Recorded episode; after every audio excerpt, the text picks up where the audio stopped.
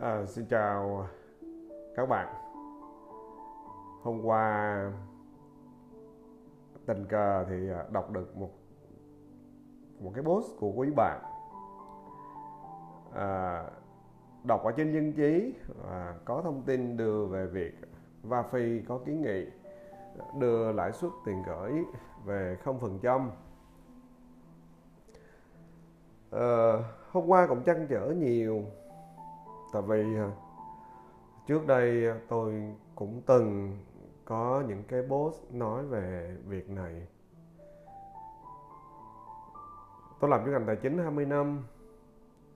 Tôi ờ, cũng chịu khó tìm hiểu, rồi học hỏi, rồi nghiên cứu thêm. Và trước đây tôi đã từng đăng những cái về lãi suất đưa về 0%. Tuy nhiên thì những cái bot đó tôi nói rằng trong tương lai có thể là trong 10 năm, 20 năm, 30 năm, 50 năm sắp tới nó còn phụ thuộc vào rất nhiều yếu tố về kinh tế, về chính trị, về trí thức về rất nhiều chuyện khác thì mới làm được. Chính vì vậy ờ, mà tôi chỉ có cảnh báo với mọi người rằng phải chịu khó học đi phải chịu khó tìm hiểu về tài chính phải chịu khó ờ, à, nhưng nâng cách nhân nhân cách nhân bì của mình lên nhưng à, ờ, học có thái độ sống tốt mang những điều mình học ra áp dụng. Để rồi nó có kỹ năng. Khi có kỹ năng rồi thì bắt đầu làm được. Làm được rồi thì mê làm. Mê làm riết rồi thành thói quen. Làm cái gì cũng được sẽ có niềm tin. Để rồi từ đó à, mình trở thành master trong lĩnh vực của mình. Và tôi cũng không nghĩ rằng là gì. Không nghĩ rằng là à, cái chuyện áp dụng là đưa lãi suất về không phần trăm là có thể triển khai được ngay đâu. Vì khi đưa lãi suất về không phần trăm thì nó phải là một giải pháp tổng hòa một quá trình lâu dài và có sự kết phối hợp của rất nhiều cái giải pháp về kinh tế về chính trị về xã hội, về an sinh xã hội, về ngân hàng, về tài chính, về bảo hiểm, nhiều yếu tố lắm, rất là nhiều yếu tố. Cho nên là cái câu chuyện mà tôi đọc bài báo ở trên dân trí thì tôi thấy rằng nó chưa có đủ gì hết, nó chưa có đủ gì hết. Và nó nó cho thấy vẫn còn hơi hợt lắm. Có thể là chuyên gia người ta nói kỹ nhưng rồi là cuối cùng tam sao thất bại như thế nào đó. Để rồi đọc ở trên đó thì tôi chăn trở cả đêm. Và sáng nay thì tôi viết một cái bài này. Và bây giờ thì tôi làm cái postcard gửi đến các bạn. Nói thật là khi đưa lãi suất tiền gửi về không phần trăm á, thì mình phải tính xem thử một số yếu tố sau. Thí dụ như an sinh xã hội chúng ta có hàng triệu con người. Họ là những người già họ đã từng đóng góp cho đất nước này. Họ đổ mồ hôi xương máu trong bao nhiêu năm qua. Bây giờ tuổi già, sống bằng những đồng tiền tiết kiệm, gửi ngân hàng đã có ít tiền lãi, nhận tiền lãi về hàng tháng để mưu sinh. Và nếu đưa lãi suất về không phần trăm, thì họ sẽ sống bằng gì? Và bao lâu thì họ xài hết cái khoản tiết kiệm đó? Rồi, họ lại trở thành gánh nặng cho con cháu họ. Có bao giờ cái người viết bài nghĩ về điều này chưa? Đó là những bậc huynh trưởng của mình, bố mẹ mình đó các bạn rồi họ có nghĩ là ngân hàng sẽ ra sao khi mà lãi suất ngân hàng đưa về 0%? Người dân sẽ ồ ạt rút, kéo đến ngân hàng, rút tiền tiết kiệm của mình về hết. Và điều gì sẽ xảy ra cho ngân hàng, nếu người dân ồ ạt kéo tới rút tiền để đầu tư vào những cái kênh khác? Rồi các công ty bảo hiểm nhân thọ sẽ về đâu? Khi họ có những cái sản phẩm mà ra đời từ năm 2005 đến 2009 họ đã cam kết trên hợp đồng là đảm bảo lợi nhuận 4% một năm trọn đời có nghĩa là khách hàng còn tham gia bảo hiểm thì công ty phải gồng gánh cái 4% đó cho đến năm họ 99 tuổi. Và rất nhiều hợp đồng hiện nay mới đâu đó được có chục năm. Bảy, tám chục năm sắp tới như thế nào? Và các bạn cũng phải hiểu, các công ty bảo hiểm nhân thọ cũng một phần đóng góp cho an sinh xã hội.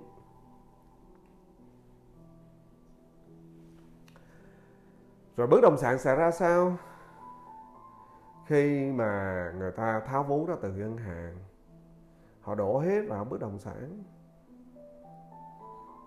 Và chúng ta cũng chứng kiến rất nhiều lần bong bóng bất động sản được bơm lên. Giá nhà cửa, giá đất tăng nhanh chóng. Các bạn trẻ lấy tiền đâu để mua đất, mua nhà? Và nó sẽ ảnh hưởng đến an sinh xã hội chứng khoán sẽ như thế nào?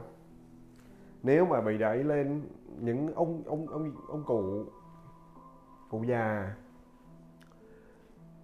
là lớn tuổi rồi, hoặc là những người đâu phải ai cũng quen làm với chứng khoán, ai cũng đủ bản lĩnh để làm, rồi tất cả đổ vào trong chứng khoán, thì điều gì? Bong bóng chứng khoán. Nó đẩy lên. Mà chứng khoán là lĩnh vực cực kỳ rủi ro trong khi chúng ta chưa phát triển bền vững, chúng ta chưa có nhiều công cụ, hành lang pháp lý nó chưa đầy đủ để bảo vệ nhà đầu tư. Thông tin còn thiếu minh bạch và nhiều thứ khác chúng ta cần phải làm. Chúng ta vẫn là T3 cộng mà. Rồi, ngoài cái chuyện T3 cộng ra, chúng ta cũng chưa cho phép bán không có nghĩa là phải có cái chuyện là một bên mua và một bên bán. Bên mua thì kỳ vọng lên cao để bán. Bên bán thì ờ, phải bán rồi xuống dưới, mua để trả lại. Cả hai bên đều kiếm lãi. Thế làm sao để quân bình giữa hai bên đó? Chúng ta vẫn chưa làm được những chuyện như vậy. Chúng ta chỉ làm một tí ở phái sinh mà thôi. Và chuyện đó nó không quá đầy đủ. Điều thứ sáu đó là khi mà lãi suất ngân hàng về bằng không à, hàng triệu con người sẽ lao vào những cái lĩnh vực rủi ro cao để mưu cầu lợi nhuận. Trên một nền tảng cash nhân bi không có. Và chắc chắn rồi, trên thị trường tài chính thì ai cũng hiểu. Cũng hiểu là gì? Cái người mà không có cash nhân bi, không có kiến thức và kỹ năng không có thói quen, không có thái độ tốt, không có nhiều hoạt động rèn luyện hàng ngày, không có niềm tin. Thường sẽ trao tiền cho những người chuyên nghiệp hơn. Và rồi việc đổ vỡ tài chính nó sẽ đến. Rồi ngoại hối vàng và các lĩnh vực khác khi vốn đổ vào cũng sẽ bị bóp méo. Và cái gì đi nữa? Tiền dù nhiều đi nữa mà đổ vào bất cứ cái gì, nó đều méo mó và nó trở nên không tốt. Chúng ta nhìn lại tất cả các cuộc khủng hoảng năm 1997 rồi bong bóng com là những cái cuộc khủng hoảng 2007 2008 chúng ta từng trải qua và cái đó cũng là những sai lầm về chính sách mà các quốc gia đó có phần chưa được nghiên cứu, chưa được chuẩn bị đầy đủ và điều tệ nhất, nó tới cho những nước châu Á năm 1997 và điều tệ nhất, đến với cả thế giới, năm 2007 2008 bắt đầu từ vụ Lehman Brothers tại Hoa Kỳ. Tôi hành nghề cố vấn bảo hiểm nhân thọ trong vòng 20 năm qua. Nó cũng là một lĩnh vực tài chính. Bảo hiểm nhân thọ nó là một công cụ trong đoạn tài chính gia đình. Nó, nếu chúng ta nói rằng là gì? Ở ngoài bên kia là đại dương, một biển đời về tài chính bao gồm là tiền mặt trái phiếu chính phủ bảo hiểm nhân thọ tiền gửi ngân hàng à, các cái quỹ đầu tư đơn vị quỹ có chứng khoán chứng khoán trong đó có phái sinh trong khoán ờ, trong đó có chứng quyền vân vân và vân vân. Tất cả những cái đó nó nằm ở trên biển về đại dương về tài chính và nó cũng là công cụ của đội tài chính gia đình. Và bảo hiểm nhân thọ nếu như là các phao á, mình kẹp vào trong nách để rồi mình an tâm mình tiến ra biển tài chính của gia đình tôi làm lâu cho nên tôi hiểu. Tôi thường cung cấp cho khách hàng những cái giải pháp trọn đời. Có nghĩa là được bảo hiểm năm 99 tuổi. Nhưng mà tôi sẽ có chiến thuật cho họ sử dụng sản phẩm. Chứ không nhất thiết là phải đóng phí đến năm 99 nha. Chính vì những cái điều đó mà tôi phải cất công nghiên cứu để có năng lực cố vấn và tham mưu cho khách hàng về chiến lược và chiến thuật sử dụng sản phẩm đó rồi, làm sao đó khách hàng chỉ đóng phí trong vòng 15 20 năm 25 năm thôi. Nhưng vẫn được bảo vệ trọn đời.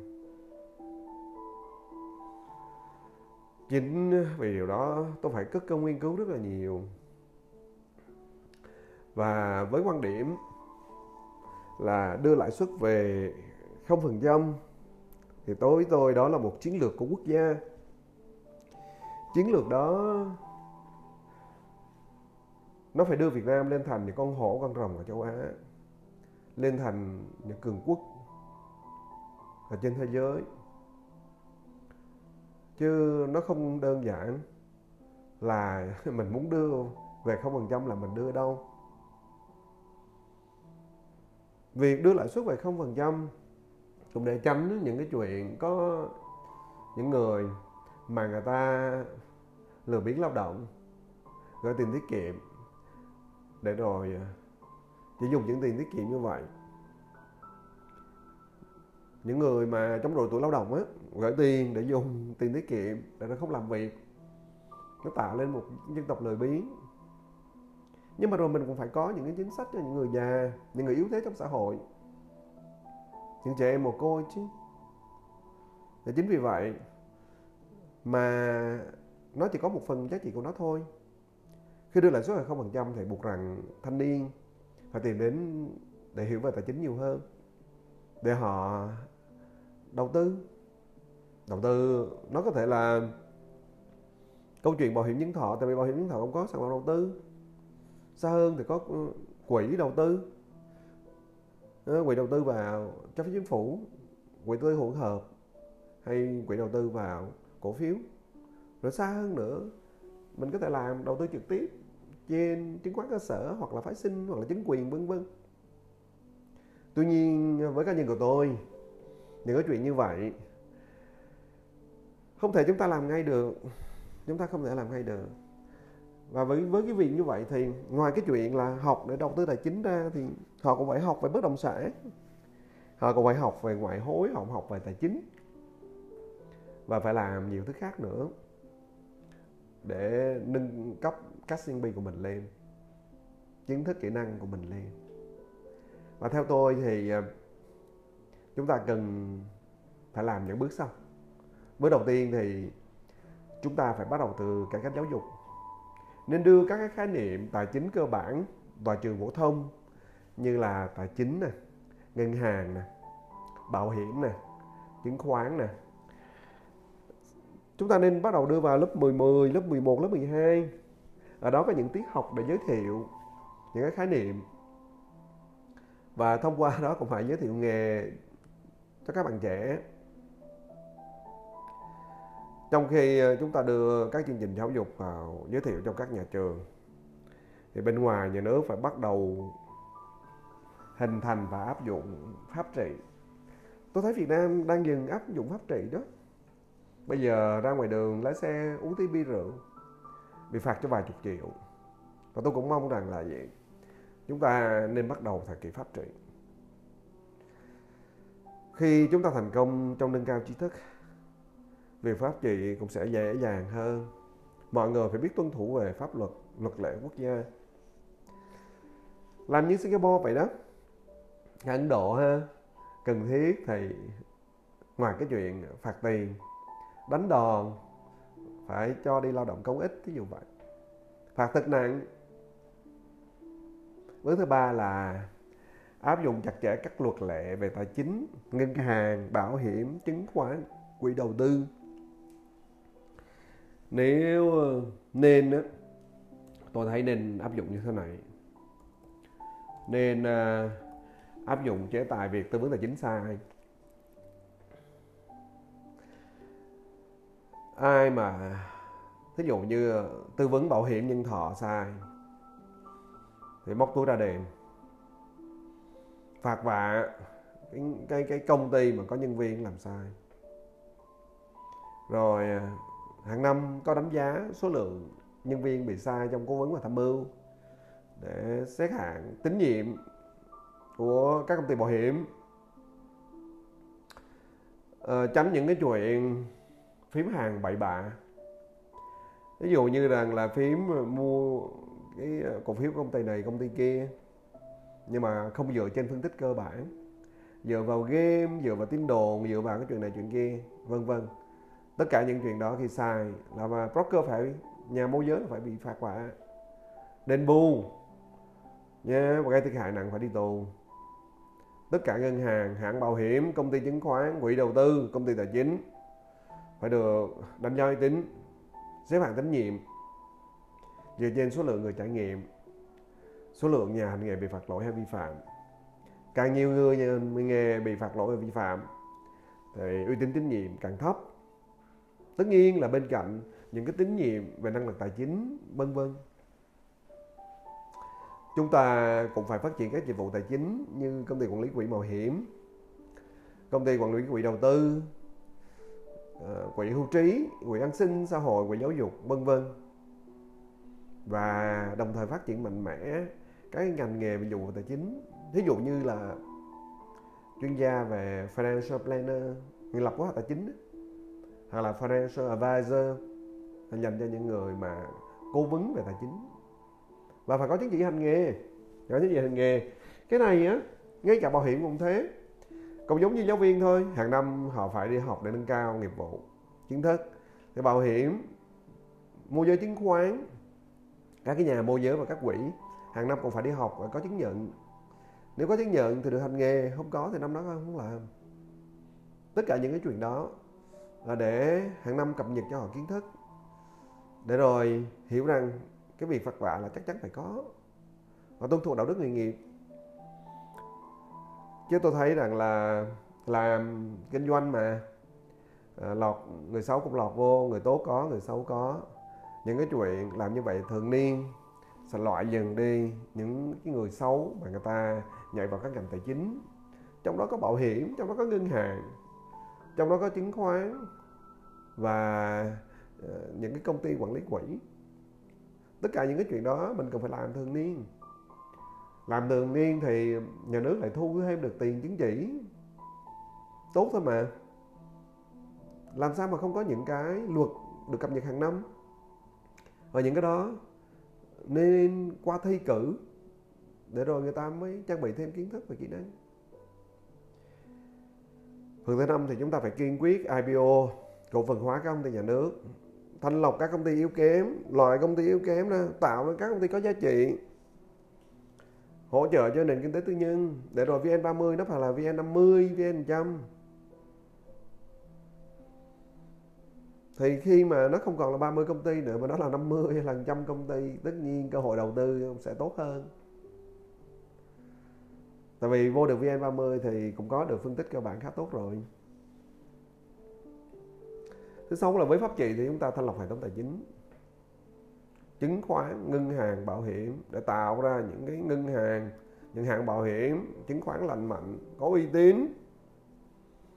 Tránh những cái việc trên thị trường chứng khoán như là gì? Ờ, đóng cửa để thả chó ra cũng lợi dụng cái chuyện sàn hoster rồi nọ, vân vân. Rồi cũng tương tế từ ghế đóng cửa để rồi mua bán với nhau, ví dụ vậy. Có những cái chuyện mà cần phải sự quản lý tốt hơn. Nghiên cứu áp dụng luật kinh doanh, sở bất động sản. Đó là một thứ bảy mà chúng ta cần nghiên cứu.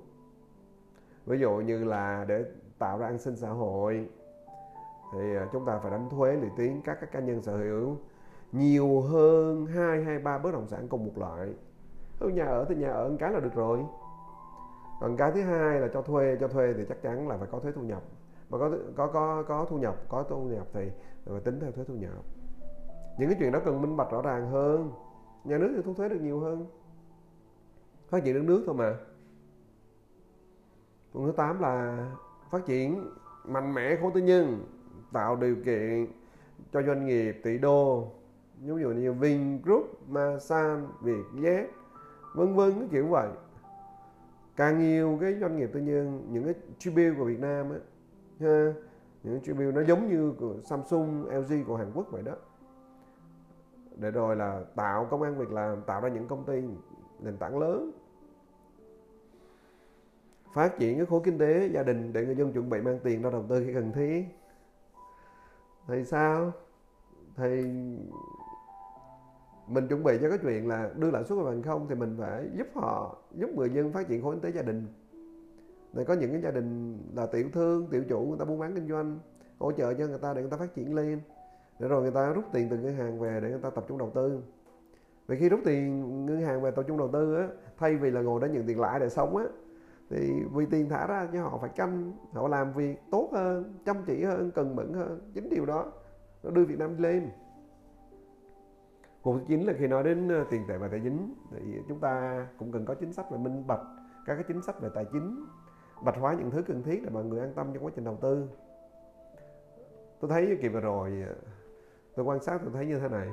Nếu mỗi khi mà có cái thông tin về margin à, ủy ban chứng khoán nhà nước cũng có ra những cái thông tin là về tình hình margin tại các công ty chứng khoán. Thì cái mỗi lần ra tin như vậy thì tôi thấy sau đó là nó đều có những đợt chỉnh. Thì tôi thấy đó là điều tốt mà. Như vậy là có sự giám sát các công ty về chứng khoán. Và sau đó thì sao? Sau đó thì ờ, margin cao quá rồi thì phải đủ margin đi để cho những người mà có tiền tương tốt thật, người ta nhảy qua người ta mua. Thì qua đó tôi thấy rằng đó là những tín hiệu tốt mà. Mình cứ minh bạch như vậy là tốt. Điều thứ 10 thì chúng ta phải quản lý về giao tiền ngoại hối và vàng ngày càng chặt chẽ hơn quyết liệt hơn. Nói thật với các bạn á cái chuyện à, mà tôi thấy nhiều người về việc này họ không có hiểu vàng và ngoại hối mà mọi người để trong nhà, mọi người là tài sản của mọi người, không có sao cả. Nhưng mà nếu mà trữ nhiều thì nó rủi ro cho chính bản thân chúng ta. Còn nếu như anh chị, các bạn muốn mua, muốn đưa vàng và ngoại hối ra khỏi quốc gia, lúc đó nó không còn là tài sản của anh chị nữa rồi. Lúc đó nó là quốc sản. Nó là tài sản quốc gia.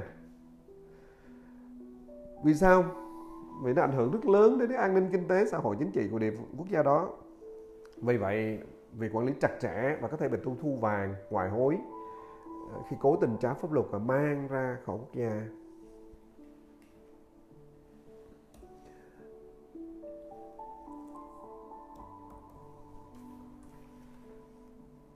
Tất cả các yếu tố trên này ờ,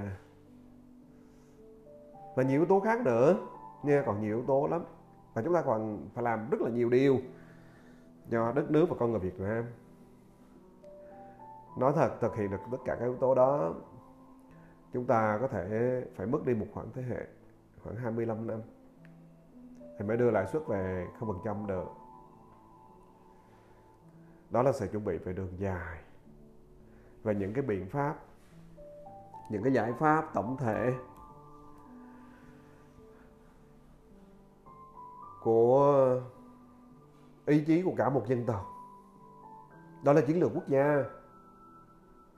Còn nếu như mà nói rằng là đưa lãi suất về bằng không, bằng ý chí, bằng nỗ lực gượng ép của cá nhân, của một nhóm người nào đó, thì sẽ bị trả giá rất là đắt. Tất cả những cái việc này á nhằm biến Việt Nam thành những con hổ hay con rồng châu Á. Và nên có một chiến lược gia để làm cho việc này. Tôi uh, viết bài này cũng mong rằng thanh niên nước nhà hiểu và từ bây giờ hãy nên rèn cast nhân bi của lĩnh vực mình. Trong bài tôi có hay nhắc lại cast nhân bi cast nhân bi như thế nào thì các bạn có lên trên trang cá nhân của nhà cố vấn già là phan lê thanh toàn đọc thôi nghe và cũng may cho những quý bạn trẻ nào đang tìm hiểu nghiên cứu áp dụng đầu tư tài chính trong các nhóm mà tôi tham gia cũng là những người bạn của tôi. Câu chuyện mà lãi suất về bằng không ấy, thì trước sau gì nó cũng tới thôi. Không 10 năm thì hai chục không hai chục thì ba chục không ba chục thì năm chục năm. Vấn đề là các bạn phải chuẩn bị gì cho chính bản thân mình? Cho gia đình mình và cho con cái. Trước khi cái chuyện đó nó tới, phương tây người ta có thành ngữ all the way to Rome. Tất cả con đường đều dẫn đến thành Rome. Thưa các bạn podcast à, đến đây à, cũng đã dài rồi. Và đây chỉ là những góp ý dưới cái nhìn tích cực của cá nhân. Cũng mong rằng podcast này được đến đến với mọi người. Những ai đang theo dõi kênh nhà cố vấn già để có thêm những trải nghiệm để có thêm những thông tin và muốn nhận những cái bài nói chuyện dễ hiểu dễ làm và dễ thực hiện. Vâng. Cảm ơn à, các bạn đã luôn ủng hộ nhà cố vấn già luôn yêu thương nhà cố vấn già nếu các bạn thấy podcast này nó có ích, hãy lưu lại, hãy chia sẻ cho mọi người cùng biết. Dũng, tôi chia sẻ với các bạn. Bởi vì tôi yêu các bạn.